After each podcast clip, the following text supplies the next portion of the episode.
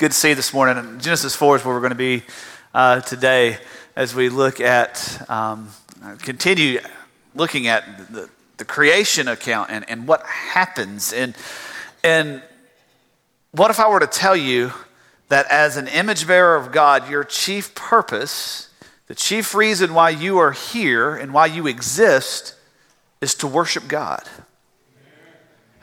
We, we were made to worship Him.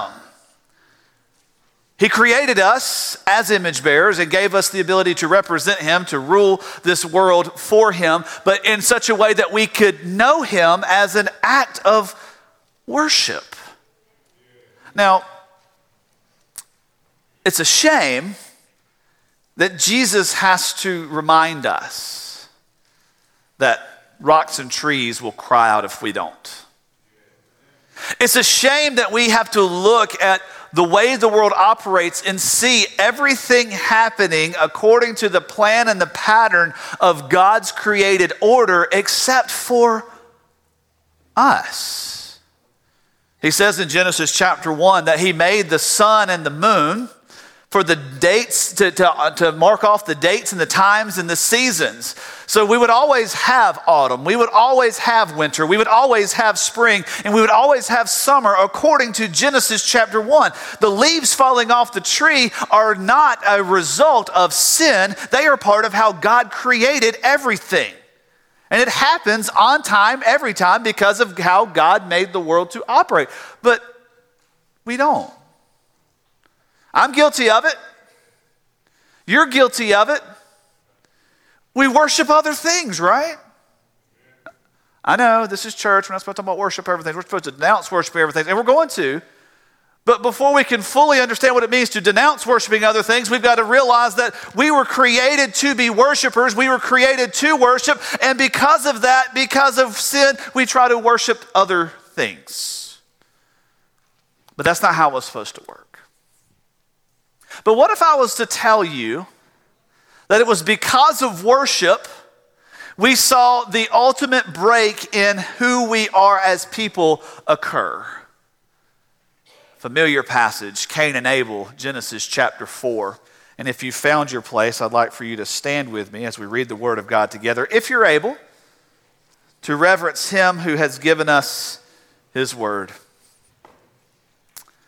It says here in Genesis 4 Now the man had relations with his wife Eve, and she conceived and gave birth to Cain.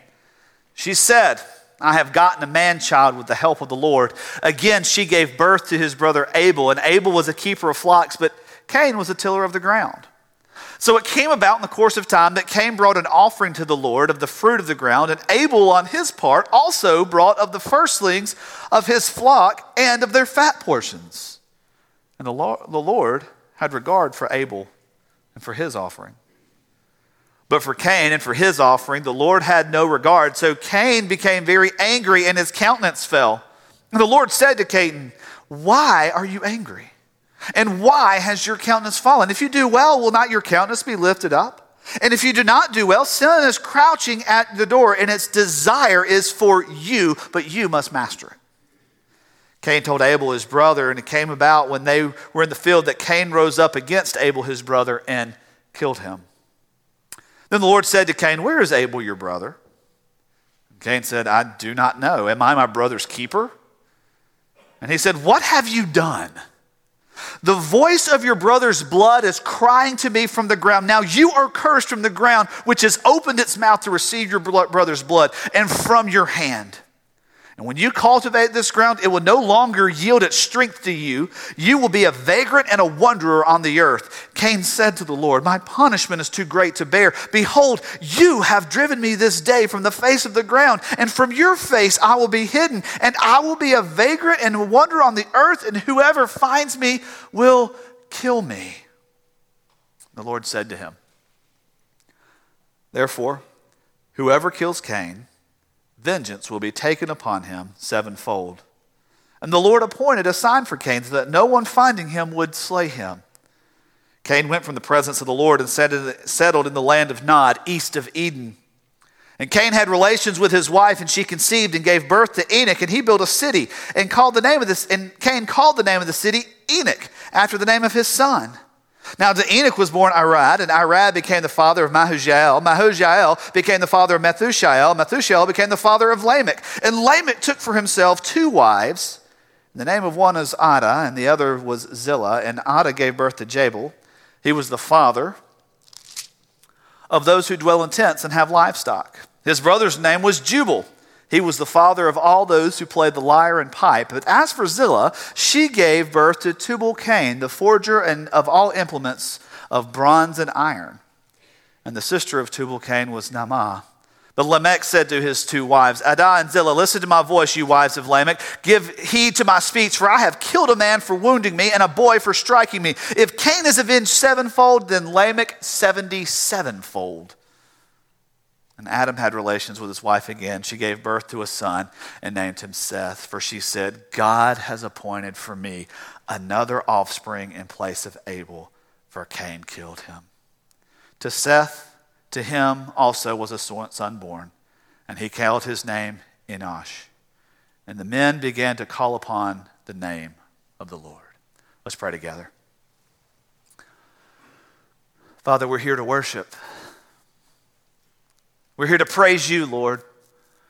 I ask you, Father, that you would help peel away all that, not that you would help, Lord, that you would peel away all that would hinder us from seeing your word, hearing your word, applying your word, and walking in your word today as we seek to worship you and to draw others to the worship of the name of the living God. For your Son alone is our Redeemer. Your Son alone gives us hope, and it's to your Son alone that we give this glory today. And we ask this in the name of Jesus. Amen. Thank you. You may be seated kind of a long passage of scripture and, and, and, it covers a lot of things and there are a lot of things that maybe it raises some questions for you that, that hopefully we can answer. Maybe we won't be able to answer today but we can talk about it. But what we have here in this passage of scripture is a direct line from adam all the way to the line from which jesus would come because that's important to where we go and understanding that jesus was the plan before the creation of the world that god had already decided he was going to send his son jesus christ to be the redeemer of mankind mankind because mankind would be those who would sin, and those who would sin would need to be saved. But we have a few things that we've got to uncover here. Because this passage deals specifically with worship in many ways. But let's walk through together and see what develops as we look at this idea of worshiping in this fallen world says there in verse 1 that the man had relations with his wife Eve, and she conceived and gave birth to Cain and said, I have gotten a man child with the help of the Lord. The first thing we see in this passage of Scripture, we got six things that we're going to walk through real quick. The first thing we see is that God gives children to Adam and Eve. God gives children to Adam and Eve. They were placed here in their in being created. They were placed here to be fruitful and multiply, to fill the earth. There was a creative purpose for which God had placed them together. There was a reason why God man could not do this alone. It takes two to to give birth. I mean, ladies, you bear the brunt of that, but getting the child here took two, correct? In this passage of scripture, we see Eve giving reverence to God and what's taking place. It says there, I have gotten a man child with the help of the Lord. This is the hand of God saying, Look, I put you here, I told you to be fruitful and to be to multiply, but I am the one that is directing life. And she gives, gives God praise and glory and then says, Look, I have conceived again. It says, verse 2 again, she gave birth to his brother Abel. There are two boys here that are born to Adam and Eve because their responsibility up front was to be fruitful, to multiply, to fill the earth, to subdue the land, and to govern over it as image bearers of God. God starts the process for them, He gives them children. Two boys. I don't know if you've ever watched two boys grow up in the same house, but a lot of times there's a little rivalry that develops there between the two boys that grow up in the same house. Uh, one brother has to compete with the other brother, and uh, sometimes you've got brother sisters that like to build the rivalry because that's what we call being siblings, correct? Anybody got more than one child in the house and have seen that played out? Say amen, amen. There it is. I see those hands. All right. So what happens here is no different because Cain and Abel, though in the Bible, were growing up post the fall, after the sin of the sin of Adam and Eve had been introduced into this world. But they knew that there was something that had to take place before God. So Cain and Abel, the second thing we see is that Cain and Abel bring sacrifices to God. It says there that Cain and Abel grew up. Abel was a keeper of flocks, but Cain was a tiller of the ground. Cain followed in the path of his father. It was told to, told, told to Adam that he would be one that would work the land, that he would till the land, that he would subdue the earth. All of the created animals were under his, uh, over, under his power, but his responsibility was to till the earth. It said there in verse uh, chapter, chapter 2, verse 17, it says, Cursed is the ground because of you, and toil you will eat of it the days of your life. Both thorns and thistles it shall grow for you, and you will eat the plants of the field. By the sweat of your face you will eat bread till you return to the ground, because from it you were taken it, for you are dust. Cain is following in daddy's footsteps. Cain is tilling the ground just as his dad did. Abel, on the other hand, took after the flocks. Abel, on the other hand, started looking after the livestock. And it's in this that Cain and Abel understand there is a God to be worshiped and we must honor him. So they bring sacrifices to him. It says that Cain brought some of the produce of the ground. And it says that Abel, on the other hand, brought one of the firstlings of his flock, one of the firstborn, and the fat portions. But God had no regard for Cain's offering. God had regard for Abel's offering. And there's a division there.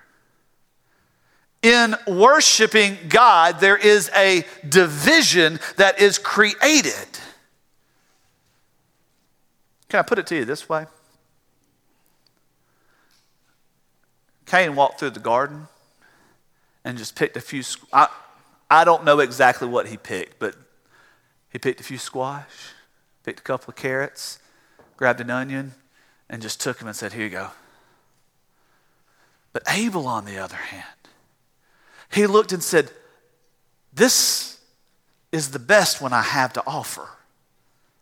I'm going to bring it and its fat portion. See, in Old Testament scripture, what we find as we go through, as we get into the book of Exodus and start getting into the law, it was the fat portions that it was offered to God, that it created the pleasing aroma, that it became an aroma offering to the Lord God, and that was what God chose and what God accepted and what God brought. And what happens here in this passage of scripture is Cain says, Here's you some fruit and veggies. And so Abel says, Here is the best I can give you, God.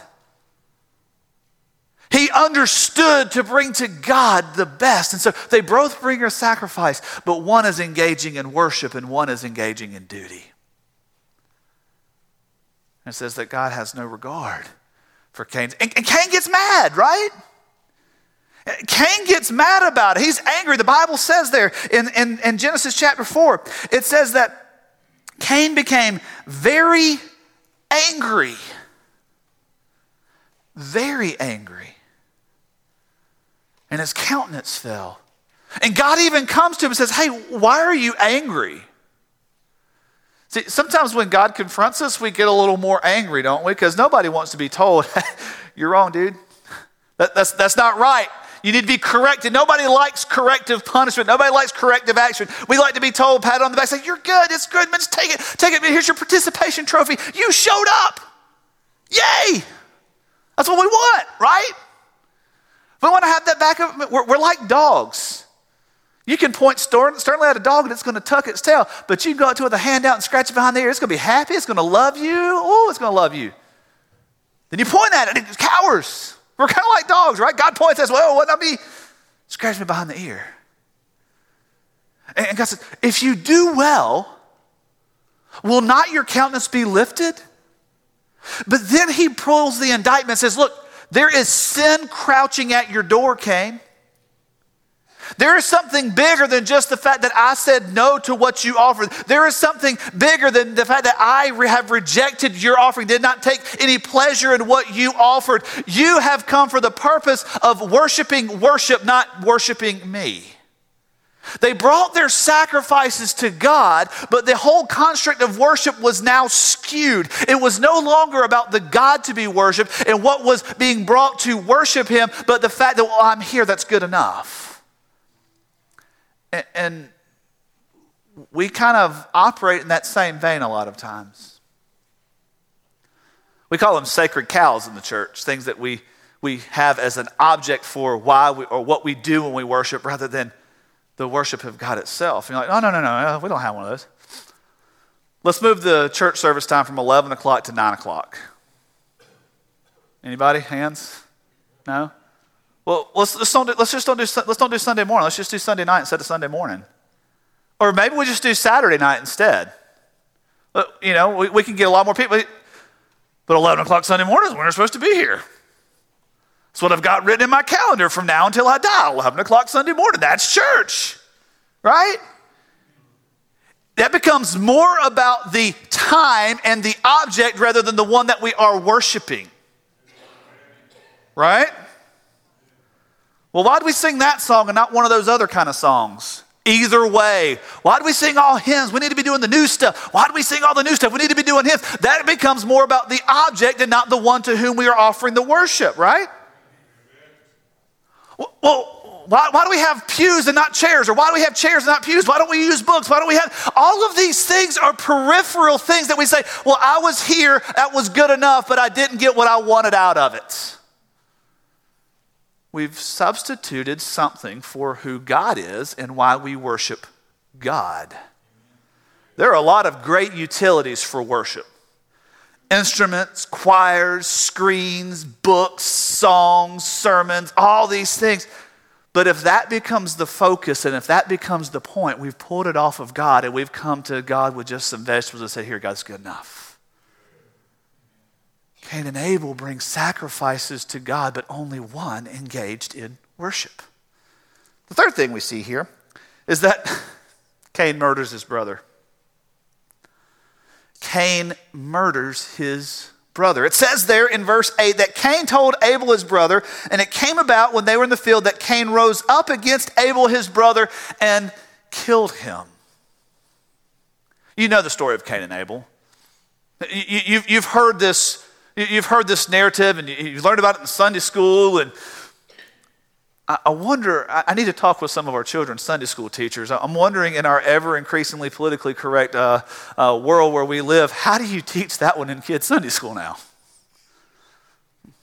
Cain didn't invite Abel to play with him on the playground. Uh, what, what, do we, what, how, how, how do we, how do we, we can't get away from anything other than the fact that Cain welled up with pride and that pride pressed to hate because he did not see what God had offered him. You see what God offers him? Cain.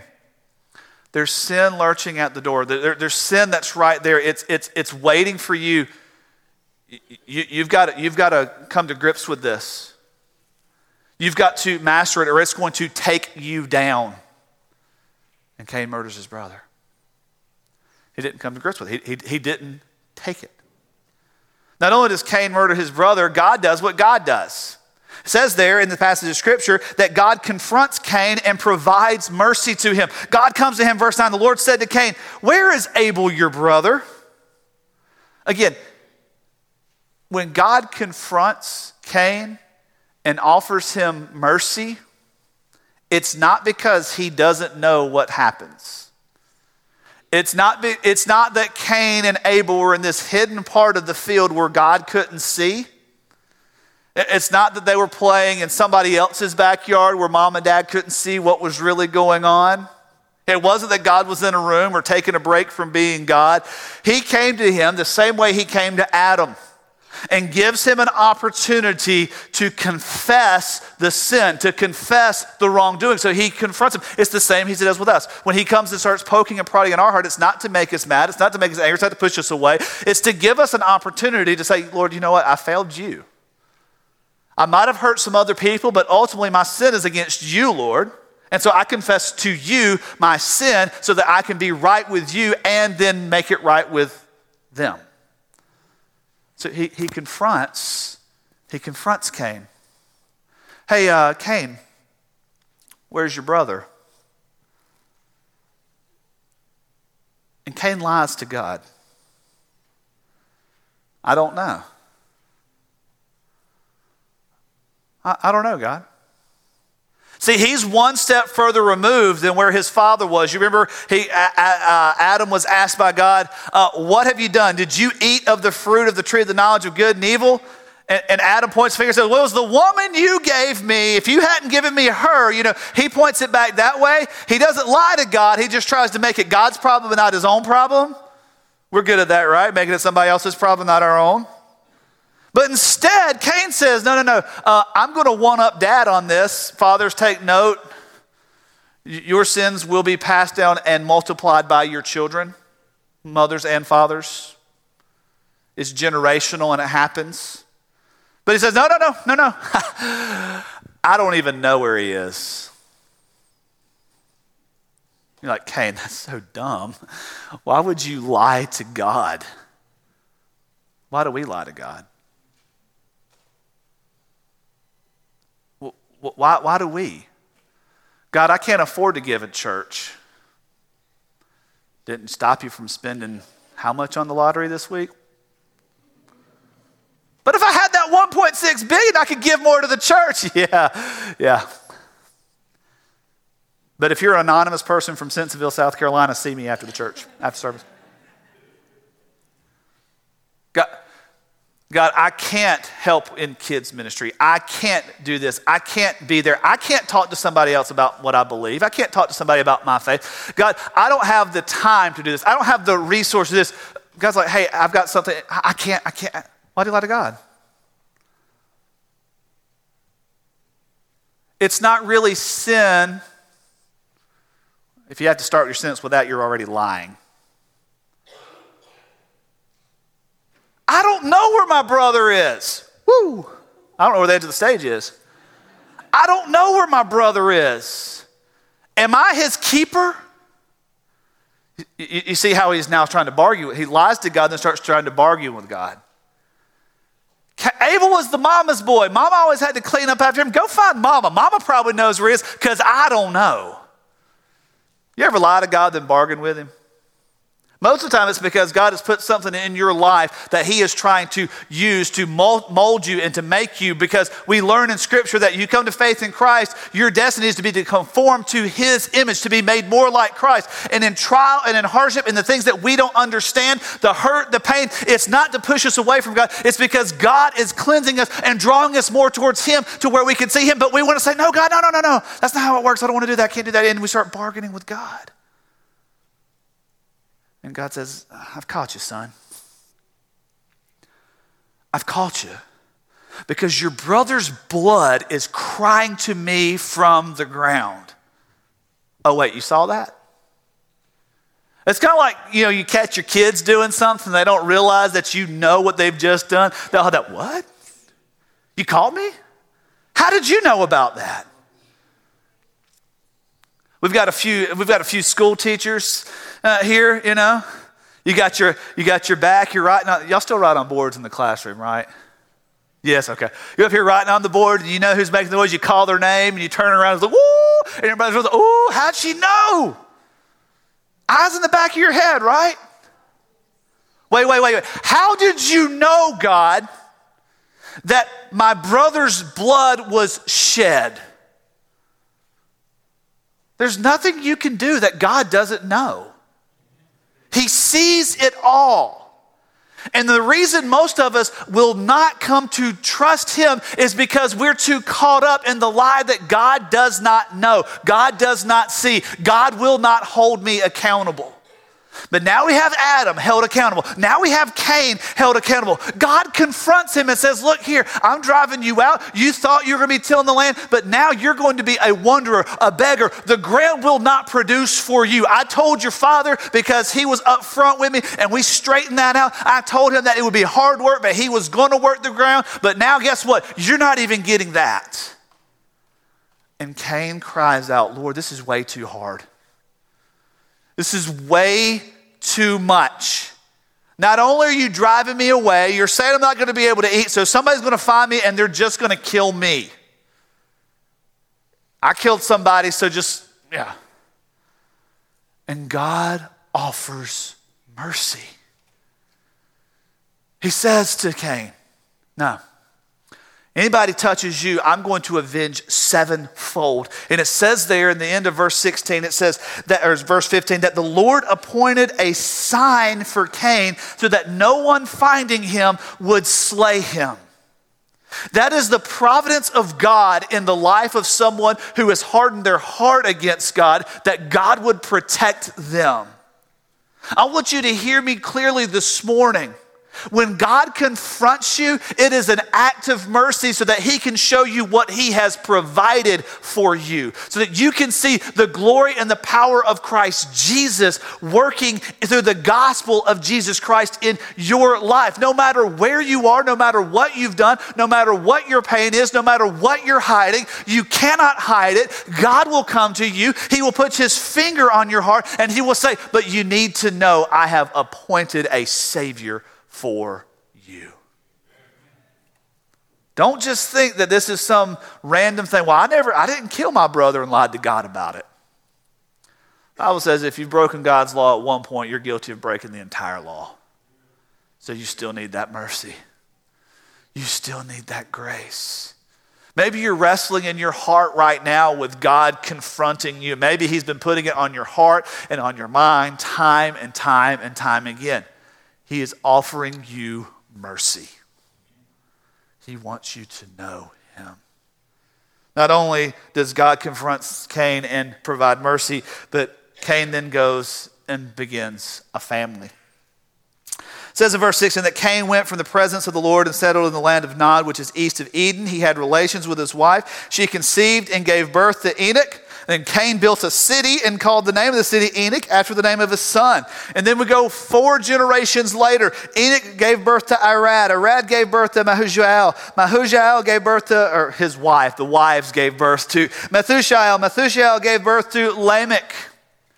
And this family of Cain there is no evidence from the text of Scripture that this family of Cain had any concept of the power of God and the mercy of God except for Lamech, who says, Look at me.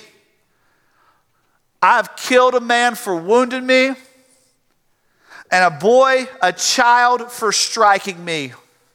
You think God's a big deal, going to avenge old Grandpa Cain over here sevenfold? I'm going to avenge myself 77 fold. There is an acknowledgement of what God might have said or done in the past, but there is an arrogant stance of this is who I am because this is who our family is. Now, I have to be careful sometimes when I appropriate. Um, uh, things in pop culture or recent events into a message because you got to be careful which horse you hook your wagon to sometimes because you hook the wagon to that horse, it might go down a path you don't want it to go. So I'm treading lightly here, but this whole thing makes me think of a character from an Adam Sandler movie that's called Billy Madison. Now, Billy Madison came out in the, in the mid 90s. It's not a family movie, so don't go home and watch it. Just, just take this snippet I'm giving you. The whole premise of the movie is the main character is the son of a wealthy, wealthy businessman. And he is a complete moral, social goofball failure failed out of high school, and his dad's getting ready to retire and is going to hand all the company and its assets over to someone else and not the son because the son is a complete and total failure. So a deal is struck up where this son, who is now in his late 20s, would go back and in the course of 12 weeks complete first through 12th grade. And if he can complete this task, he will get the family fortune and the business and the company and all this. Well, there is a second character or a family that continues to appear through the movie. It's the O'Doyle family. The O'Doyle family is a family of bullies, and all throughout this movie, uh, Adam Sandler's character is terrorized or traumatized or bullied by one of the O'Doyles, whether it's a cup of yogurt on his head or whether it's uh, slipping on a banana. There are all these things that the O'Doyle family, and they all come back and say, O'Doyle rules all the way through. And there's a pivotal scene where Billy Madison looks at the high school version of the O'Doyle family and says, I have a feeling your whole family's going to go down, O'Doyle. And then the family's driving in the family station wagon down the road, and dad's going, Hey, hey, hey, hey, who rules? And The entire, all six boys in the car are yelling, O'Doyle rules, O'Doyle rules. Their car runs over a banana peel, slips off the road, and crashes over a cliff. Horrible movie, but Lamech is O'Doyle. Who rules? I rule. And this is what Cain has established for me. We take it in our own hands when things don't go our way. O'Doyle rules. It's the way that most of us operate, right? We want to take it into our hands and do what we want to with it. You hurt me, I'm not going to forgive you. I'm going to let you know how much you hurt me before I let you see forgiveness. But then there's the last thing and that is that God gives Cain, or gives Adam and Eve another son. It says there in verse 25 that Adam had relations with his wife again, and she gave birth to a son and named him Seth, for she said, God has appointed me another offspring in place of Abel. Now, here's what I want us to back out and understand Cain and Abel, I don't know how old they are when all this takes place, but it is safe to assume they are probably in their 20s, that they are, that they are at the age where they can take some of the family work, the family business, that he can work the ground himself himself, that he can take care of the livestock himself, and understand the coming to give a sacrifice to God. And I do not believe that we get all the way through. Now remember, Adam lived to be 930 years old. You know, he, he, wasn't, he wasn't a spring chicken. He, he wasn't like many of us where the life expectancy is somewhere in the mid 70s for, for, for us as Americans. It wasn't like that. 930 years. Anybody plan on hanging around for that long? You thought technology is out of hand now. Whoa, let's fast forward 900 years. It's safe to assume that the Cain narrative with his generations is a parenthesis and that was somewhat close to after the death of Abel that God steps in. And here's why because I want us to see the main idea of what this passage is about and the main idea of why what the sermon is before we get into the worship. And that is this that God demonstrates his faithfulness to us by assuring that the seed of woman would continue until Jesus Christ provided the final victory. God demonstrates his faithfulness to us. If God was faithful to Adam and Eve to fulfill the promise, Eve, out of your seed, one's coming from you that will put an end to this death, to this misery, to the curse of sin. That one is coming one day. It wasn't coming through Cain. Cain had hardened his heart. He killed his brother.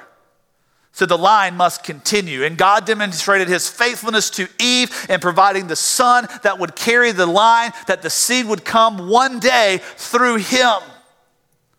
And God demonstrates his faithfulness to us by giving us testimony of his faithfulness to Eve. If we know that Eve was given the, the, the, the, line of passage from sin to Savior, then we must see that we can trust this God who provided the line of the family. Comes through Seth. Seth, who through his line we get all the way down to Abraham. From Abraham, we get through his line all the way down to David. And from David, we get all the way down from his line to Jesus. It's a faithful God. But why is this about worship? Why is seeing God's faithfulness demonstrated to Eve about worship for us? Three quick things. And I've got these listed as questions because I do believe oftentimes as we look at the Word of God, it's appropriate for us to ask ourselves questions in response to what the Word of God has said. And so we'll start somewhat general and ask the question Have I identified the serpent? Have I identified the serpent? And, and you're looking, I know, you're looking here at this text of Scripture and looking at this passage, these verses, and you're saying, I, I don't see the serpent listed. The serpent was in chapter 3, right? The serpent didn't end in chapter he was present and he was speaking and breathing lies into the ear and into the heart of Eve, and Adam did nothing to stop it. Adam did not identify the serpent in the garden, and to his son Cain, it was not given to identify the serpent who was stirring him up against his own brother out of worship. You think that being here and being in the pews and being in these brick walls is the safest place, but it's not. Because it is in this context where you have said, I am worshiping the King of glory, I'm worshiping the King of kings, I'm praising his great name, I'm good, that Satan's going to say, No, here's something I want you to consider. The closer you get to Christ, the more you set yourself as a target for the serpent to come after you. You remember what happened to Adam and Eve? You, you remember? It was just them and God. God was coming every day to walk with them. God was coming every day to stroll through the garden with them. They had nothing between them and God. And we come like, yeah, I went to church. We sang my favorite song this morning. I got to hear my favorite preacher of all time. And, and, and I got to look at the word. Oh, I'm so close to Jesus right now. Wait, wasn't Jesus worshiping God in the garden for 40 days and 40 nights, in the wilderness for 40 days and 40 nights, praying and fasting and seeking Him when Satan said, Hey, come on up, man. I know you're hungry. You made all this stuff. You can make that rock become a piece of bread. Jesus could have said, Let me not be hungry anymore, and it would have happened. Jesus could have said, Let there be manna fall from the sky. Jesus could have said, Let there be a steak dinner right here, and it would have happened. It didn't have to have a rock, but what he saw was the serpent. As you get closer to God, that serpent's going to slither. He's going to slither in. Cain, your, your, your worship was not accepted by God because of the content of your heart, the, the, the, the quality of what you brought. And God says, Do well Get over it and come to me with the full offering, with the full sacrifice, with what you need. But you've got to know that that serpent is slithering right there. Sin is crouched at the door, and you've got to take it over. You remember, Adam's first key of dominion was not the land, but spiritual dominion over the serpent, and he failed. He didn't put his foot down and say, This says the Lord God, not this says the serpent. And here's Cain didn't identify the serpent. What about you, man? The serpent's not going to look the same. We were at the zoo yesterday we took the kids over there yesterday morning with uh, one of our church families, and you know I'm looking and uh, I'm talking with Brady. We're in the, the, little snake gallery or whatever, and I'm looking at this snake. Like, oh, this is a copperhead. See, it has this headless. You can identify a copperhead because of the way its head looks, the way its pattern looks, and all that kind of stuff. There are certain identity. You can, man, you can go through. I did not know this, but there is a specific snake from Jamaica. I did not know that. It was the Jamaican boa. It's the only place it's ever found. So, if you're from Jamaica, I'm sorry you have your own snake. You really could notice because I had long hair and uh, say, "Hey, mom," uh, just kidding, uh, just kidding, bad joke, bad joke. So, but he, you can identify certain snakes based on their biological characteristics. You cannot identify the serpent based on biological characteristics, but the sin pattern, and it's going to be different for you than it is for me. You have to identify the serpent because when you worship God, the serpent will come. Maybe Jesus in the garden or in the, in the wilderness wasn't the one that struck the chord for you.